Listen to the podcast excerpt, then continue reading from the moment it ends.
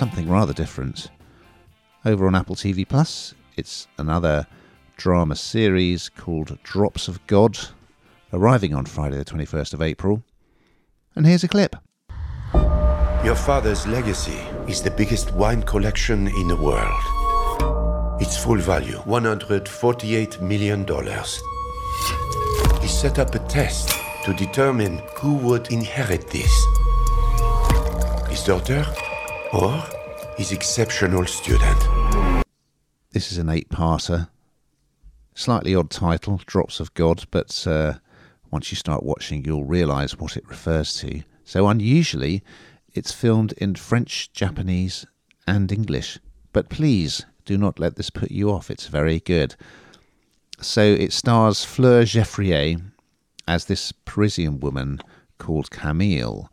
And we start off with a flashback to her. It's intriguing, a flashback to her childhood where a man who we assume is her father is feeding her little bits of, of food and she's blindfolded and she has to identify what they are and he's being quite sort of strict and aggressive with her and basically he's trying to train her up to be an expert on wine so that she can you know so that her senses will be super tuned to identifying particular things anyway we flash forward to the present day she's out in a bar she meets uh, a young guy. She, she's written a couple of books, and he's a fan.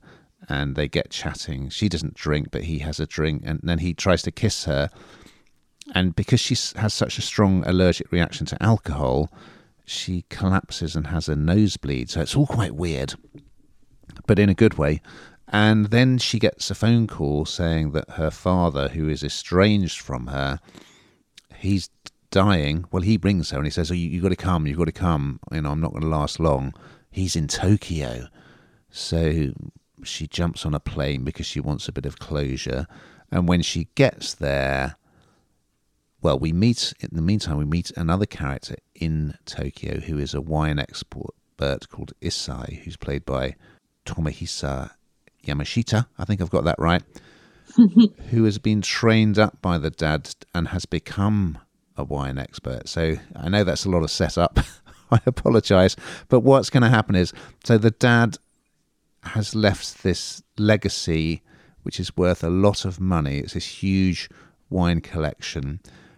But either the daughter or the sort of protege is going to inherit it, depending on who wins this series of tasting tests. Pretty unusual idea. It's based on a manga comic book, I believe but I, I really liked it. I, um, I loved the Parisian sections, and then once you get to Tokyo, it's got that that totally different Japanese flavour, and it's a world. I certainly don't know very much about it, although I do drink a lot of wine, Hannah. But I think the way that it kind of captures that the essence of what, what what it is to kind of smell and taste these very distinctive bouquets and these fine wines. It's really cleverly done, and it's just very unusual, you know. So uh, yeah, I liked it. I must say. What did you think? Well, as a lover of wine, I absolutely loved it.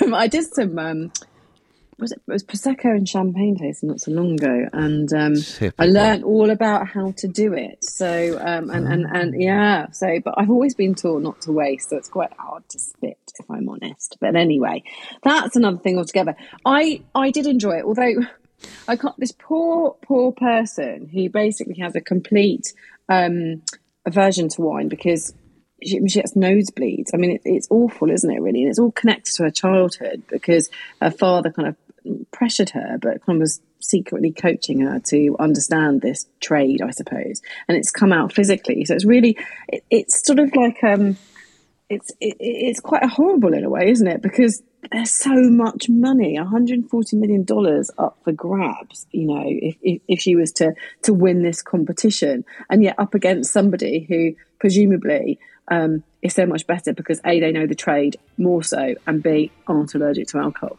So it's um it's a really i don't think we've ever discussed anything quite like this before and it is quite different but it, it is enjoyable. I did like it